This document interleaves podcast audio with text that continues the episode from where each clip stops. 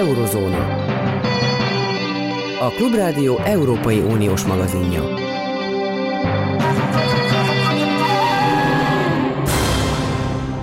Jó napot kívánok, Zentai Péter vagyok. Az ember, aki önmagát így vagy úgy, de Nagy Péter cárhoz hasonlítja, vajon nem győzötte azzal, hogy a világ egyik fele még ha nem szereti is, legalábbis szavakban ezt a Álnagy Pétert, úgy gondolja, hogy ennek az Álnagy Péternek mégiscsak kellene valami engedményt adni, hogy nehogy már atombombával támadjon bennünket. Ha ez a benyomása az emberiségnek, hogy egy mafiózó, háborús bűnös megfenyegethet bennünket atombombával, és beadjuk a derekunkat, akkor mintha ő győzne. Mit szól ehhez az én felvezetőmhöz, Gyarmati István, biztonságpolitikus? Jó napot kívánok! Jó napot kívánok! Mondjam? Hát persze, hát azért vettem fel a férdést. Jó. Ez egy hát nagyon bonyolult kérdés, ugye ez egy szokásos ilyen közhelyszerű bevezető, de, de ez így van. Ugye alapvetően igazad van abban, amit, amit mondasz, csak az a baj, hogy a, a, a valóság az ennél, ennél sokkal bonyolultabb. Ugyanis egy háborút szinte mindegy, hogy hogyan kezdődött és kinek a hibájából, ugye kétféleképpen lehet befejezni. Vagy úgy, hogy az egyik fél legyőzi a másikat, és akkor diktálja a béke feltételeit. Ez nem tűnik valószínűnek az orosz-ukrán háborúban, ami jó hír. Egyrészt már ugye azt mondja, hogy az oroszok nem fogják tudni legyőzni az ukránokat, pedig meg voltak győződve, hogy pár nap alatt sikerül. Rossz hír, mert én azt gondolom, hogy az ukránok se fogják tudni legyőzni ilyen módon az oroszokat. A másik lehetőség, ugye, ami fölmarad, az valami fajta megállapodás, ami a dolog természeténél fogva csak kompromisszumos megállapodás lehet. Egy kompromisszumnak meg az a sajátossága, hogy mindkét fél kell, hogy kapjon valamit, eh, ahhoz, hogy, hogy megállapodjanak. És akkor jön ugye ez a morális kérdés, hogy akkor tulajdonképpen egy kompromisszum az valamilyen mértékben megjutalmazza az agresszort ami alapvetően igaz állítás, csak egyelőre még nem tudunk ennél jobb megoldást találni. Uh-huh. Azt szeretném megkérdezni, hogy a, jó, tegeződjünk, köszönöm szépen. A lényeg az az, mert csak 35 ezer éve ismerjük egymást, annyi nem, aztán 29 ezer éve. A lényeg viszont, hogy, hogy ha én azt állítanám, hogy az egész forgatókönyv függetlenül a hatalmas különbségektől mégis hasonlít a hitleriánus forgatókönyvhöz. Abban az esetben Hitlerrel sem kerestek kompromisszumot, hanem azért akartak végső győzelmet, és értek el végső győzelmet vele szemben, mert először nem merték kimondani, utána kimondták, hogy ha azt hagyjuk győzni, akkor ők aztán egy olyan győzelmet fognak aratni azáltal, hogy kompromisszumot kötök velük, aminek soha semmilyen vége nem lesz, mert ez egy olyan típusú ember és olyan típusú rendszer, ami oda-oda kisúlyadat, akkor azt ő a gyengeség jelének fogja föl, és folytatja. Vagyis nekünk végünk. Nekünk nem szabad egzisztenciális túlélési okokból fogva kompromisszumot kötni egy ilyennel. Most is úgy ugyanez számomra fölmerül, és nem vagyok egyedül ha beszélnék egy balti vezetővel, egy skandináv vezetővel, egy brit vezetővel, ugyanezt mondaná? Igen, ez teljesen így van. Egyébként egy ideig Hitlerrel is próbáltak kompromisszumot. Na ugye csak ugye rájöttük, hogy, hogy nem sikerül, csak ez egy egészen más helyzet. Ugye a, a második világháborúban a szemben álló felek, a Hitler, Hitler mellett álló és a Hitlerrel szemben álló koalíció nagyjából egyforma erősek voltak, és a háború folyamán a, Hitlerrel szemben álló koalíció egyre erősödött, Hitler pedig egyre gyengült. Másrészt pedig ugye hát azért sajnos azt el kell mondani, a jelenlegi helyzet miatt sajnos, hogy Hitlernek nem volt nem voltak tömegpusztító fegyverei.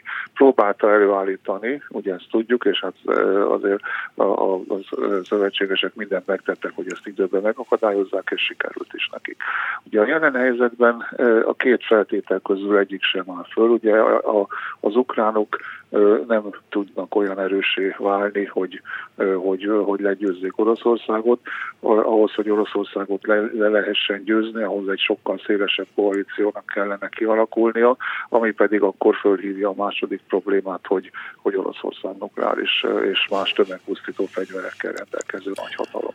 Hogy, bocsáss meg, csak még azt mondom el, hogy, hogy, hogy egy, egy kompromisszum alapján meg lehet állítani Oroszországot. Én azt gondolom, hogy meg lehet attól függően, hogy utána milyen politikát alkalmaz a, a, a nyugat, kihasználja azt a lehetőséget, ami az, amit az jelent, hogy Oroszország ebben a háborúban politikailag, katonailag, gazdaságilag, morálisan, erkölcsileg, tehát mind a, a soft power, mind a hard power tekintetében nagyon jelentősen meggyengül ha nem Hitler lett volna a vezető mondjuk 1943-44-ben e, sikerül egy merénylet ellene, vagy pedig betegség miatt meghal, stb. stb., akkor szinte nagy magabiztossága állíthatjuk, hogy az a Németország megbízhatóbb lett volna. Vannak rendszerek ma megint, és voltak ilyenek is, amelyek egy személyes sok, one man sok, ahol a vezetőnek akkora hatalma különböző okoknál fogva, hogy maga a vezető a probléma. Már most, ha azt elfogadjuk, hogy úgy kell kompromisszumot kötni, hogy ez az ember marad, az egész eddigi tevékenysége. Teljesen abszurdá válik a saját szemében, ha ő kompromisszumot úgy kötni, hogy utána ne verje át a többieket. Tehát el nem lehet róla képzelni, mint hogy Hitlerről sem lehetett volna elképzelni, őről még azt sem lehetett volna képzelni, hogy bármilyen kompromisszumot köt, inkább öngyilkosságba menekült. De ez még azt se fogja csinálni, mert ez sokkal sunyibb nála, mert ezek folyamatosan évtizedek óta átverik a világot. Mindenben. Nem értem, hogy hogy lehet ezekkel kompromisszumot kötni. Lehet kompromisszumot kötni, és az a, megint értem mondom, hogy az a lényeg, hogy utána mi következik. Egyébként ugye a, a, a világ azért vár egy sikeres Stauffenberg-ezredést, tehát a, a világ arra, arra számít valamilyen módon, hogy megszabadul Putyintól minél hamarabb, akár, akár isteni közbeavatkozással, akár pedig egy politikai hát meggyengülésének következményeivel.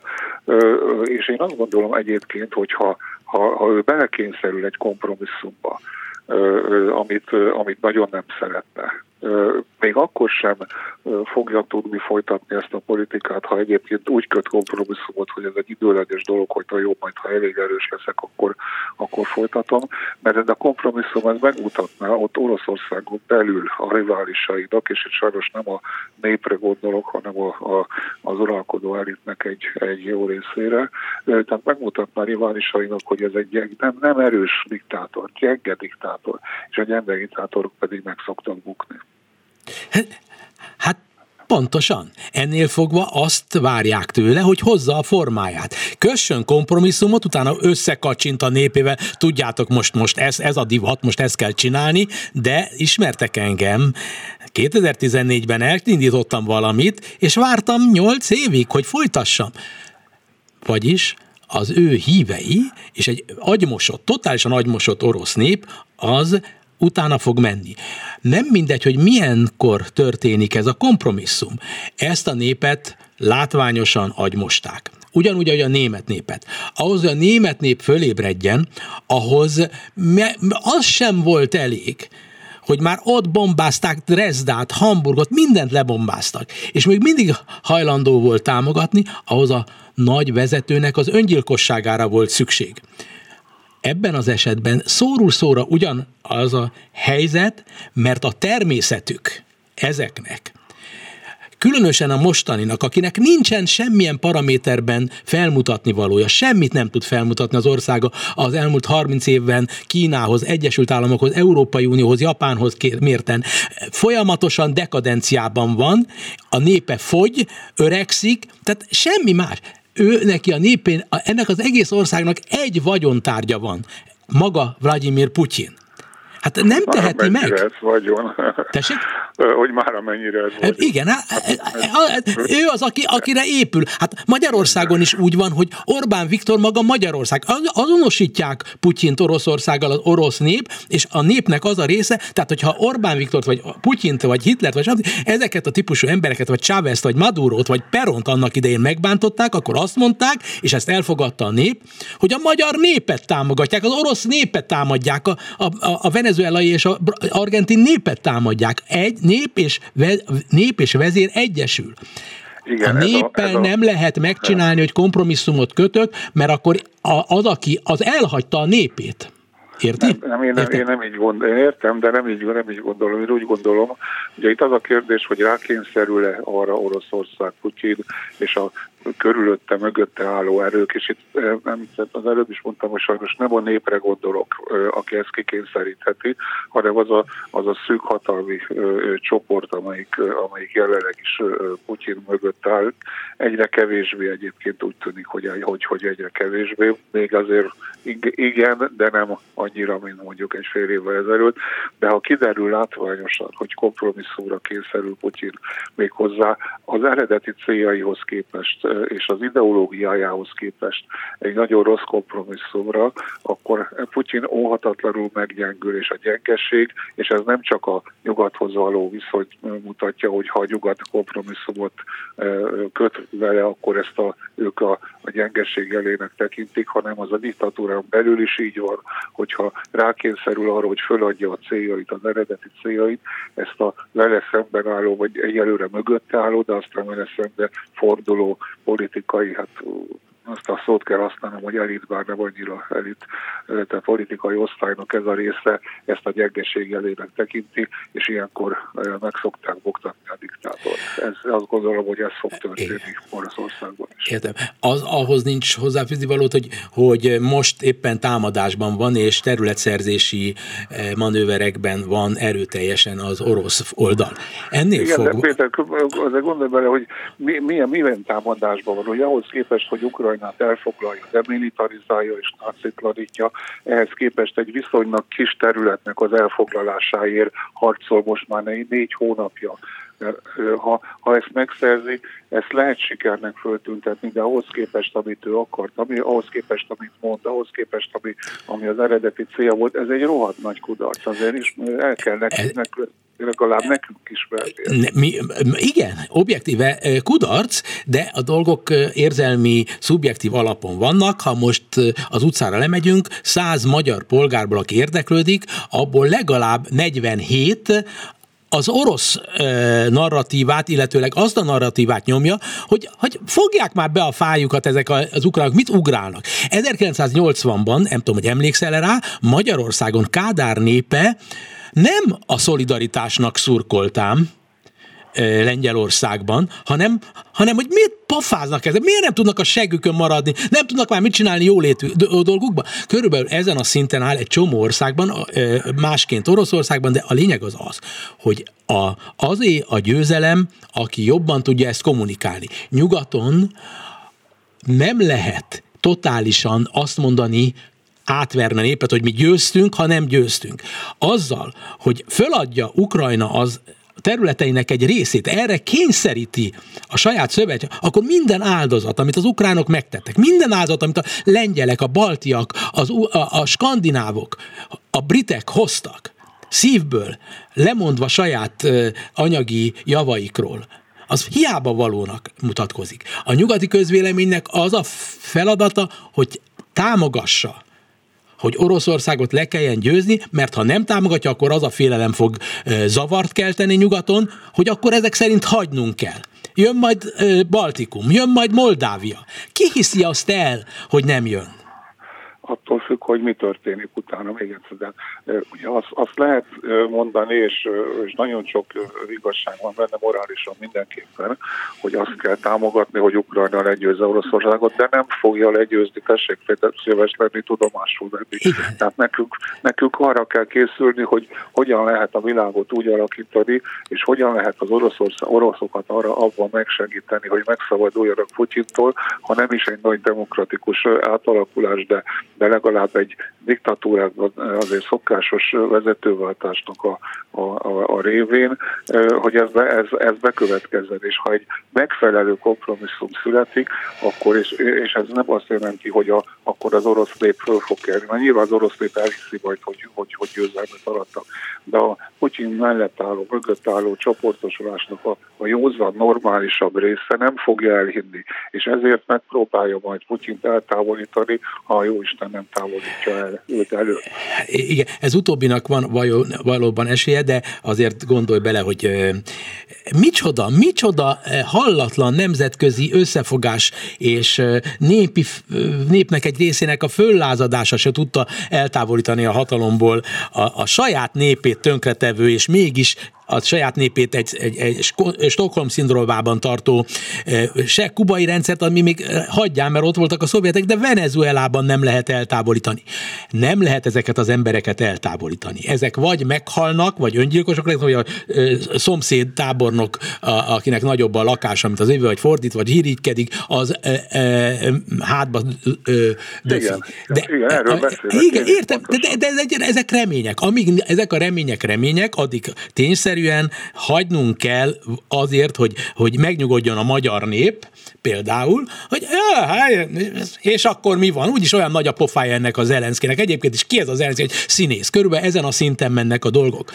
Annyira eh, nagy hiba a nyugat szemszögéből hagyni, hogy az oroszok úgy tudják bemutatni magukat, mint győztesek, hogy azt a, ugyanakkor a hiba, mint hogyha hagyták volna Hitlert, e, e, hogy, hogy, hogy kompromisszumban nem, nem, hagyja, nem hagyja a nyugat, hogy ez történjen. A nyugat minden lehetséges, értelmes, értelmes módon lehetséges megtesz azért, hogy ez ne így történjen. Ha nem tenné meg, akkor Oroszország már ellenőrizni egész Ukrajnát, és akkor valóban az következne, amit te mondasz, de nem ez következik. A világban már látja, és az orosz vezetés is látja, hogy az orosz medve, ha még medvének most már inkább mosómedvének szoktam hívni, az igazából nem, nem egy igazi medve, nem, az, az, az Ócsa környékén kószáló vaci az veszélyesebb ilyen szempontból medveként, mint az orosz medve. Hát nem gondolom, hogy, hogy, hogy, hogy ez történne, meg, meg nincs más választásunk igazából. Tehát nem arról van szó, hogy itt a, a legjobb számunkra, meg az oroszok számára a legjobb választásra le, van lehetőség, hanem egy még elfogadható választásra esetleg. És csak még egyet mondjuk, hogy azért, azért a Szovjetunióval egy Stalinnal az évtizedekig együtt éltünk, ugyanezeket a dilemmákat hangoztattuk teljes joggal akkor is, és mégis legyőztük őket. Igen, ez tény csak ők felszabadították Kelet-Európát. Minden esetre köszönöm szépen, és ne haragudj, hogy ennyi eh, vad kérdéssel bombáztalak. Nagyon Ezek békés neki. bombák voltak. Nagyon örülök neki, nagyon jó, jó kis kérdések voltak, legalább lehetett beszélni igen, valami, igen, igen. amiről nem mindig szoktunk. Ez, így van. Gyarmati István volt a vendégem, és most pedig Vasnorberg Krisztina Kopenhágából, ő nem profi eh, politikai szakértő, de nagyon jól átlátja mind a magyar, mind az európai, mind a skandináv, dán viszonyokat. Kedves Krisztina, szervusz, azt szeretném tőled megkérdezni, hogy e, például a Skandináviát jól mutatom be, mint egy olyan fajta békeszerető tömeget, amelyik most ezúttal hosszú-hosszú évtizedek után először azt mondja, hogy tessék sarkunkra állni? Szép jó napot kívánok a hallgatóknak és neked is. Hát igen, tulajdonképpen azt mondta Mette Frederiksen most június 1-én, amikor a népszavazás hát a védelmi fenntartást hát megszavazta, vagy a, véde, a védelmi együttműködést megszavazták a dánok, hogy rendkívüli időszak, rendkívüli korszak, rendkívüli összefogást kíván. És tulajdonképpen 67 a, a népszavazáson résztvevőknek megszavazta, hogy a védelmi fenntartást kiiktassák, és az európai védelmi együttműködésben részt vegyenek. Tehát tulajdonképpen a NATO-val hát, egy szorosabb kapcsolat, igen. Igen, de hát nem, inkább talán úgy mondanám ezt, hogy, hogy a dánok, és, és igaziból úgy látom, hogy a svédek is, meg a finnek, tehát, tehát rájöttek arra, hogy, hogy, hogy úgy érzik, hogy az oroszok egyértelműen provokálják, illetve, illetve kihívások elé állítják az a, a, az európai a védelmi rendszert, és a NATO mellett szükség van az európai hadi együttműködésre is, ami és eddig a dánok is részt vettek különböző projektekben, de mindig tulajdonképpen az ajtón kívülről figyelték, hogy milyen megállapodások születnek, milyen terveket szülnek, és most szeretnének a tárgyalóasztalhoz ülni, tehát hogy együtt az európai a másik európai országokkal tudják tervezni azt, hogy milyen lépéseket tesznek a védelem ügyében. Ott nem merül föl az, ami nálunk, hogy tudnilik azért le kéne már állnia az Ukrajnának, és adjon már engedményeket, és akkor megszabadulunk mindettől, mert nekünk fontosabb a biztonságos olaj meg gáz. Úgy tudom, hogy Dániában éppenséggel arról szól a dolog, de te majd megerősített vagy száfolod, hogy, hogy hogyan lehet alternatív módon élnünk. Igen, természetesen. Nagyon érdekes, hogy ugye a dánok nagyon előre haladtak a zöld átállásban, és ez együtt jár azzal is, ami szintén az ő érdekük, hogy az orosz gáztól való függést azt csökkenteni tudják. És nagyon érdekes, hogy ugye Magyarország továbbra is ragaszkodik az orosz olajhoz, meg gázhoz, ami tulajdonképpen azt mondja, hogy olcsó, a dánok próbálják ettől függetleníteni magukat, és már évtizedek óta nagyon sokat investáltak a biogázba, ami tulajdonképpen hát két dologból jön, elsősorban a, az állattenyésztésből származó trágya és alom, illetve a háztartási élelmiszer hulladék összegyűjtéséből. És ebből ők bioetanolt is tudnak fejleszteni, illetve biogáz. És a Dansk Industry az a tulajdonképpen a, az, a Dán iparnak a kamarája, ő, ő kinyilvánította, hogy már 27 százalék van a, a Dán gáz csövekben, ami a biogázból származik. Tehát azt ugyanúgy lehet használni, mint a naturgáz. Tehát ezzel próbálják kiváltani a, a gázfüggőséget, illetve hát természetesen a más ilyen fenntartható energiaforrásokkal, mint a szélenergia, illetve a napenergia. Tehát azzal is nagyon előre haladtak. A dánokat és általában a skandinávokat ismerve feltételezni tudod, hogyha a szükség úgy hozná, akkor az kollektíve mondanának le családok arról, hogy sokat autózzanak, le tudnának mondani arról, hogy nagyon drága ételeket nagyobb mennyiségben fogyasszanak, vagy már eleve takarékosabban a környezetre nagyobb tekintettel élnek, a, élik a mindennapjaikat, akár a közlekedésről van szó, akár az, az otthoni élelemellátásról. Igen. Igen, hát azt kell, hogy mondjam, hogy ez az átállás nem, nem egy egyik napról a másikra történik, és ezt ők már nagyon régóta elkezdték. Tehát ez például, mit tudom én, az adó ö, szabályokban is megnyilatkozik, vagy abban, hogy, hogy mennyit kell fizetni azért, hogy az autóm az utcán parkoljon.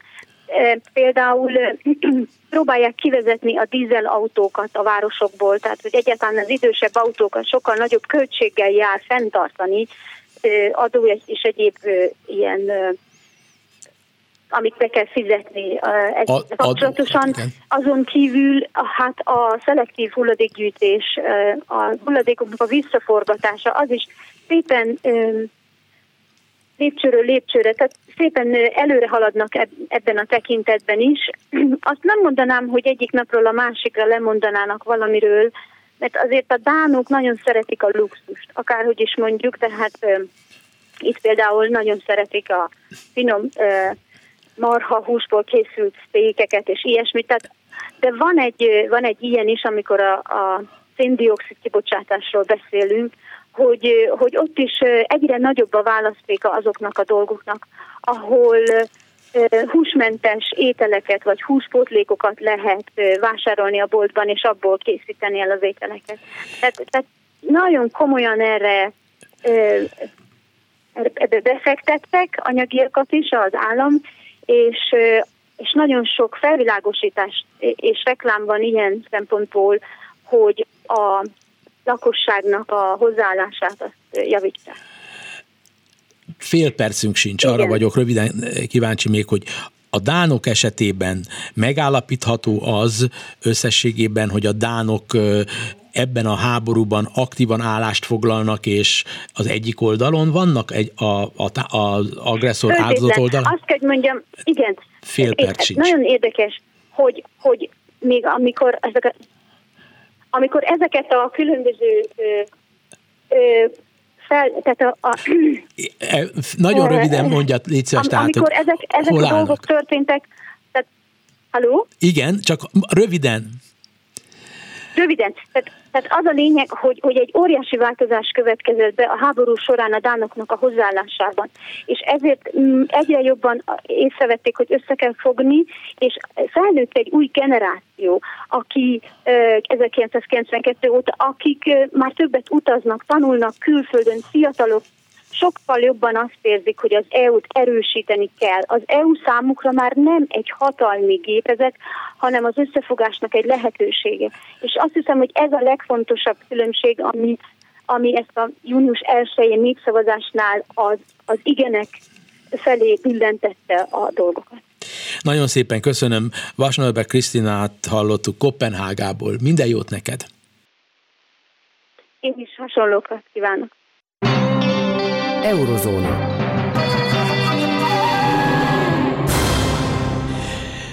Üdvözlöm a telefonban Ürge Farzac eh, Diánát, aki ma reggel rövid ideig már vendége volt a rádiónknak. Most kicsit bővebben beszélünk, és eh, köszönöm, hogy eh, sok elfoglaltsága mellett időt szakít rám, mégpedig 25 percünk van, és nagyon izgat engem a háború és a klíma környezet összefüggése, ebből a háborúból környezeti katasztrófa is lehet, de ugyanakkor a vele járó hőség, ami van ebben, nem csak a, most nem a háborúnak a hőség, hanem a felmelegedés és a klímaváltozás, motorja is valaminek, amit akár egy technológiai forradalomnak és egy életmód forradalomnak is nevezhetünk. Ön ki tudja magát most ismerni ebben a nagyon furcsa világban saját szakmáját illetően? Jó napot kívánok még egyszer! Jó napot kívánok, és nagyon köszönöm a megtisztelő meghívást, és köszöntöm a hallgatókat. Én azt gondolom, hogy azt fontos azért látni, hogy, hogy akármilyen fontos az éghajlatváltozás, meg a környezeti válság, azért mindig azért vannak fontosabb dolgok a világon, és, sen, és nem gondolom, hogy úgy kell nézni, hogy jaj, akkor most ez a háború az hogyan érinti ezt a dolgot. Inkább én, én sajnos azt, azt azt vélem látni a háború révén is, de ugye a pandémia, aztán háború, aztán pénzügyi krízis, élelmiszerkrízis és, és élelmiszeri válság, és így tovább. Én inkább azt látom, hogy az történik velünk, hogy amit már megjósolt 50 éve, pontosan most 50 éve jelent meg a Növekedés határai című könyv, ez a Római Klub jelentése volt, aki először kongatta meg jelentősen a vészharangot, és érdekes módon ez a Római Klub jelentés pont azt mondta, hogy a 2020-as években kezdenek majd eljönni, hogy válságból válságba fogunk lépni, hiszen már akkor az erőforrás túlhasználat és az ebből eredő egyéb társadalmi problémák már, már nem tudjuk megoldani. És nagyon elgondolkodtató, hogy eddig azért az, úgy, az volt az elmúlt pár évtizednek, vagy a világháború óta levő tapasztalat, hogy úgy évtizedenként volt egy válság, és akkor az egy válságból azért előbb-utóbb kijöttünk. Most úgy tűnik, hogy, hogy nem nagyon tudunk kilábalni egy válságból, már itt a következő válság. És mi közvetlenül összefüggést persze nem, nem, nem látunk, de, és, és lehet most a hallgatók mondhatják, hogy én elfogom, de azért Nézzük csak meg, hogy ugye ez a háború is végül is természeti erőforrásokról szól. Azért alapvetően e, itt, e, itt az erőforrásokért megy, e, megy a harc. E, ugyanúgy a pandémia nem biztos, de összeköthető esetleg azzal, hogy általában a járványok gyakorisága az egyre nő, és azt pedig köszönhetjük a biológiai sokféleségünk tönkretételének, és a természet rombolásnak tudjuk, hogy most már évente négy-öt új járvány indul el, amiből csak időkérdése, hogy mikor robban ki még egy pandémia. Tehát én azt gondolom, hogy ezen kell elgondolkodni, hogy, hogy válságból válságba lépünk. Ráadásul az a probléma, hogy az éghajlatváltozás, meg a környezeti válság mindezek hátterébe ott van, és minden átlag kis közönséges kis válságot még sokkal rosszabbá tesz. Tehát például most nézzük ugye meg ezt a konkrét példát. Itt van a, a, az ukrán-orosz háború, nagyon nagy probléma az élelmiszer válság, amit okoz különösen például a gabona és a az olaj, olajos magvak e, exportja e, területén, és nyilván ez nagyon fontos kérdés az a világ részének. És érdekes módon pont most jött e, Indiában is egy iszonyatos hőhullám, ami nekik is tönkretette a, pontosan a gabona termésük egy részét. Ők is egy nagyon fontos exportőrök, most ő náluk is exporttilalom van. Így nagy kérdés, hogy bizonyos, a föld bizonyos területén honnan lesz elegendő gabona. Tehát ez megerősíti azt, amit februárban jelent meg a, a kormányközi Nemzetközi Éghajlatváltozási Testületnek a, az a jelentése, ami a hatásokról szólt, az, a, hatodik értékelés a hatásokról, amiben kimondta, hogy az éghajlatváltozásban az a probléma, hogy az összes többi válságot erősíti föl. Tehát nem önmagában tragédia, nem az a baj, az is baj, hogy tegnap ilyen hatalmas vihar volt, tehát az is baj, de az a baj, hogy ezek a többi amúgy is stresszelt mondjuk politikai szituációkra, vagy, vagy erőforrások hozta a konfliktusokra, vagy, vagy csak általában egyéb problémákra ráülnek, és együtt hatnak, és ebből lesz nagy probléma. És ugye most az élelmiszerválság, amit egyre inkább jelezünk előre, hogy lesz, abban csak egy faktor, az éghajlatváltozás, de benne van. Tehát én összefoglalva a választ, én attól félek, hogy itt most már, ha nagyon sürgősen nem ébredünk föl, akkor nem fogunk ki, kilábalni abból, hogy válságból válságba megyünk, és, és már örülünk, ha valamennyire kilábalunk egy válságból, amíg, amíg jön a következő. Én azon csodálkoznék egyébként, hogyha bárki vitatkozni e- merne azokkal, amiket ön elmondott, hiszen látjuk az órunk előtt, hogy az oroszok olyan területeket foglalnak el, amelyek mind nyersanyag, mindenféle nyersanyagban, de elsősorban gabonában nagyon gazdagok, és a gabonát is használják fegyverként, ami korábban így ebben a formában lehetetlen volt, illetőleg az, hogy most olvasom, hogy az Egyesült Államok délnyugati vidékein azt hiszem 48 millió ember élete van többé-kevésbé veszélyben, egy olyan hőhullám van, amelynek a részegységeiben folyamatosan Las Vegas-tól le Texasig eh, történelmi rekordok fognak megdőlni meleg forróságban, ott is veszélybe kerülnek a termések, és eközben az élelmiszerválság felfokozza az Európát amúgy is terhelő menekült válságot. Tehát annyira nyilvánvalóak ezek a dolgok, és csodálkozom, hogy, hogy még mindig ott tartunk, hogy ezt nem vesszük észre nyilván, mindannyian és egyformán. Nem értem, hogy az a probléma, ezt nagyon jól elmondta, és nagyon örülök, hogy, hogy ön ennyire jól átlátja, és, és ezeket, ezeket a kapcsolatokat. Az a probléma, hogy nagyon nehéz tényleg tovább nézni. Ha megnézi még az, az, az IPCC jelentéseit, és maximum egy lépést lépünk. Tehát most már jó, túlléptünk azon, hogy, hogy mondjuk a viharok, meg az asszályok mit okoznak élelmiszerveseket, de az, hogy ez hogyan, hogyan fordítódik le társadalmi válságokká, pontosan ezen együtthatások révén, ezt nagyon nehéz előre megjósolni, mert nagyon nehéz, hiszen, hiszen tényleg itt, a, a, itt minden minden összefügg, és az egyéb nagy válságokat erősíti föl. És ezt pedig nehéz azt, azt mondani, hogy, hogy azért ne legyen éghajlatváltozás, mert akkor az orosz háború még súlyosabb lesz.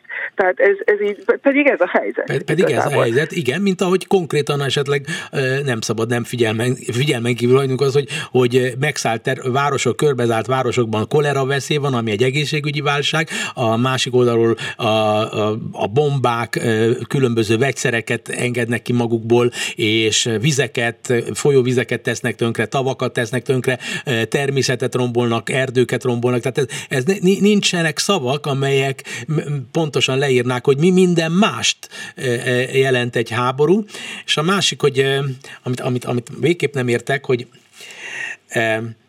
illetve pontosabban érteni vélek, hogy, hogy, hogy az egész mögött látnak valamilyen kapitalista machinációt. Én nem tudom, hogy önnek mi a véleménye a kapitalizmusról, de mégis az, ahogy én tapasztalom, a kapitalista országokban látom csak azt, hogy kibontakoznak alulról jövő, de nagy tőkével bíró kezdeményezések, hogy e, ezt a korszakot mégis győztesen élje túl az emberiség. Újfajta életmódok, újfajta egészen más innovációk az életmódban, ezek a nyugati országokban és Amerikában fejlődnek, pont azokban az országokban, amiket, a, a, a, mintha vádolnánk, hogy, hogy ez az egész háború a, a nyugatnak, főként Amerikának az érdeke. Én, én ezt nem tudom belátni sem, hogy hogy lehet ilyeneket mondani, de lehet, hogy ön meg tudja ezt védeni.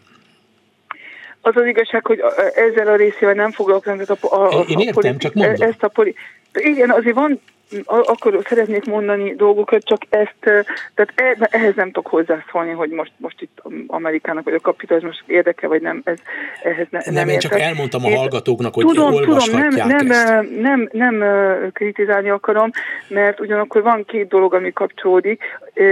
Az egyik dolog, mint az előzőhöz akartam mondani, hogy hogy, hogy itt a, amíg, amíg bekapcsoltak, addig hallgattam a híreket, és, és hát itt a könyvbe lávadt a szemem, nagyon szomorú voltam, hogy meghalt az a kis óvodás, aki Igen. a buszba, a buszba zártak. De, de én azt gondolom, hogy ez is arra figyelmeztet, hogy miért gondoljuk, hogy minden hőséget ki fogunk bírni.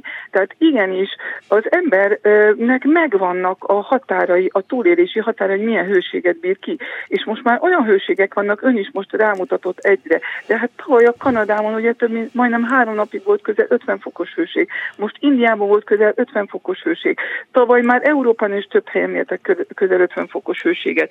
És ez csupán egyetlen egy fok éghajlat, globális felmelegedés okozta hogyha itt 4-5 fokos melegedés lesz, ami már az évszázad második felére, tehát az én gyerekeimnek bőven az életében nagyon valószínű sajnos, ahogy most menjünk, az, akkor ezt el fogjuk érni. Azzal kapcsolatos hőséghullámokat már tényleg nagyon sokan nem fogják tudni túlélni, ugyanúgy, hogy ez a szerencsétlen óvodás érte túl, mert nem bírja a szervezetünk. Persze be lehet menekülni légkondicionált területekbe, de 8 milliárd embernek, vagy akkora, már esetleg 10 milliárd embernek nem tudunk légkondicionált teret biztosítani ez az egyik. A másik az élelmiszer. Nem tudjuk az összes gabonaföldet légkondicionálni, nem tudjuk a gyümölcs, uh, gyümölcsösöket légkondicionálni, mert nem lesz nyáron lehetetlen lesz fizikai munkát végezni.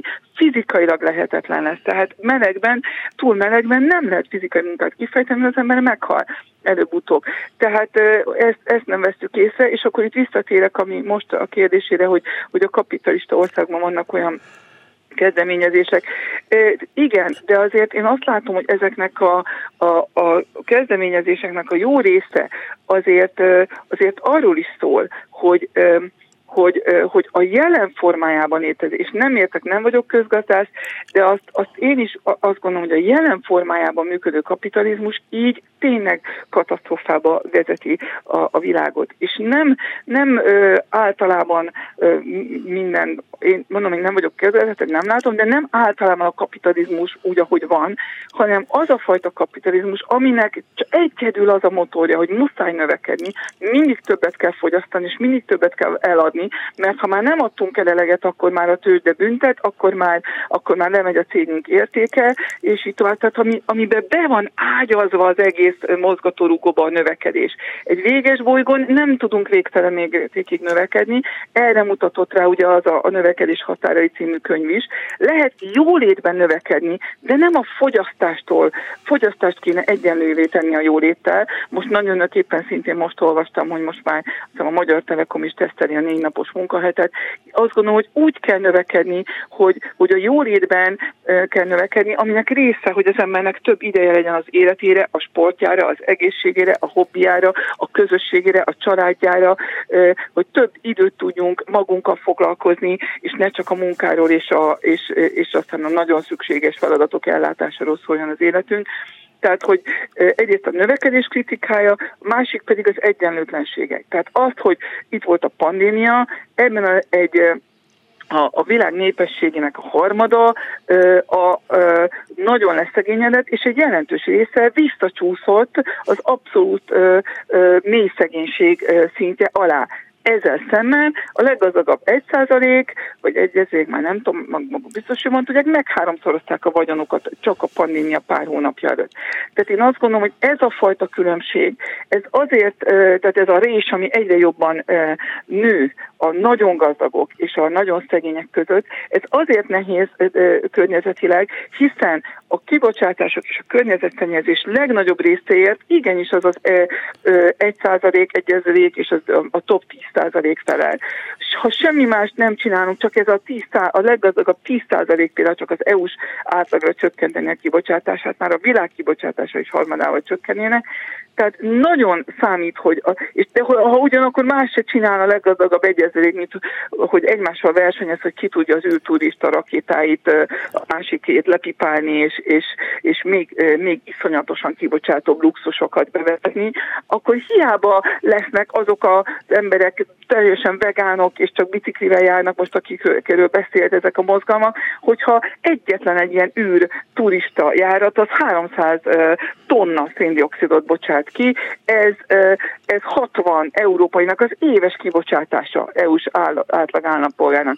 Tehát erről beszélek, hogy, hogy itt hiába erőlködünk nagyon sokan, hogyha top 1 százalék, vagy az, az abszolút és nem, hogy semmilyen szakpolitika, ráadásul ő határozza meg az irány, nagyon sok minden irány, divatot és így tovább, így nem fogjuk tudni megoldani. Tehát én nem azt mondom, hogy a kapitalizmus úgy, ahogy van probléma, de igenis azt gondolom, hogy a jelen kapitalizmus ezzel az iszonyatos, egyre növekvő egyenlőtlenséggel, valamint az, hogy csak a növekedésen múlik, tehát annyira be van építve az alap alapjaiba fogyasztás növekedés, mint a, a gazdaság motorja, ez így tényleg nem fog menni.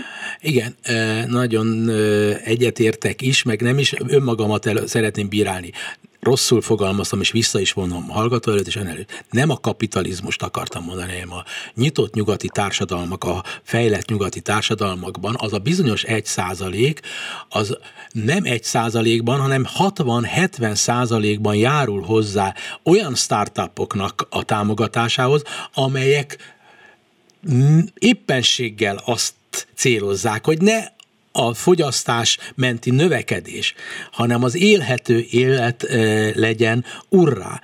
Ezek a kaliforniai startupok azok, amelyek a legnagyobb tőkerővel bírnak, nagyobban, mint a fegyverkezés, mindennél nagyobban. Ezek azok, amelyek olyan cégeket, fiatal kezdeményezéseket és autonóm kezdeményezéseket, nem kormányzati, hanem alulról jövő polgári kezdeményezéseket, amelyeket az, autokratikus rendszerek nem is viselnek el, mert nem akarnak más, csak őket akarják, csak az államot akarják ö, tutiban látni, és ezek például azok, akik az élére álltak, hogy rövidebb munkahét, távmunka, miért? Nem azért, hogy többet keressünk és többet fogyasszunk, hanem azért, hogy kevesebbet utazzunk, hogy kevesebb legyen a, a, a, a széndiokszid kibocsátás, az autózást visszaszorítsuk, a repülést. Hát csup, hát a Warren Buffett-től kezdve a világ gazdagabb emberei maguk mondják, hogy tessék engem jobban megadóztatni, Soros is mondja egyébként, és tessék, kevesebbet repülnek, tényszerűen lehet, nem azért, mert öregek, hanem ezért. Vannak, de orosz oligarchák, magyar, kelet-európai oligarchák valóban, és ezekben a keleti társadalomban állandóan növekszik a szakadék, de nem a, a, a, a tényszerűen utána lehet nézni, hogy Kanadában, az Egyesült Államokban, Skandináviában mennyire előre halad az, hogy, hogy másként kell élni és abból is lehet pénzt csinálni, és nem át kell állítani a gazdaságokat. Hát, hogy jó hogy igaza legyen, én nem hallottam erről, hogy ez a top 1%-tól jönne, biztos, hogy vannak hát, startupok, de annyi sok ö, jó ö, kezdeményezés, ami tényleg aztán sikerés is lenne, nem láttam. Én nagyon sokat remélek például a, a megosztott közlekedésről, től, és ez mondjuk egy tíz évvel ezelőtt tényleg szerencsére nagyon nagy reményeket fűztünk hozzá, és a piac is nagyon nagy reményeket fűzött hozzá, olyan szempontból, hogy az olyan startupok, amik, amik megosztott közlekedési szolgáltatásokat ajánlottak, ahelyett, hogy csak mondjuk járműveket árultak volna, vagy járműrészeket értékesítettek volna. Kínától kezdve az Egyesült Államok mindenhol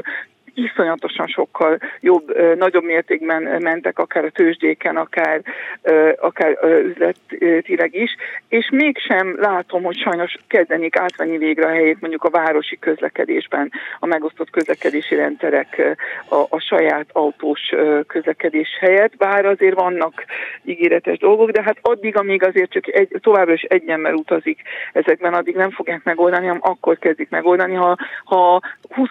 századi tömegközlekedési modellt fogjuk kiváltani, tehát az, hogy, hogy nem kimegyek a BKV megállóba, és, és megvárom a buszt, ami vagy tele van, és nem félek föl, vagy vadonatüresen megy egész éjszaka, hanem, e, és, hanem ehelyett tényleg egy, egy igény alapú 21. századi mesterséges intelligencia által előre, előrevetített mobilitási igényeket kiszolgáló és azt, azt kiszolgáló járműpark lesz bedobva, és esetleg háztól házig de, de potenciálisan átszálláson, de minden esetre kis megosztott, akár kis minibuszok, akár kis iránytaxik rohangálnak körbe a városban, amik nagyon hatékonyan tudják szállítani a városlakókat.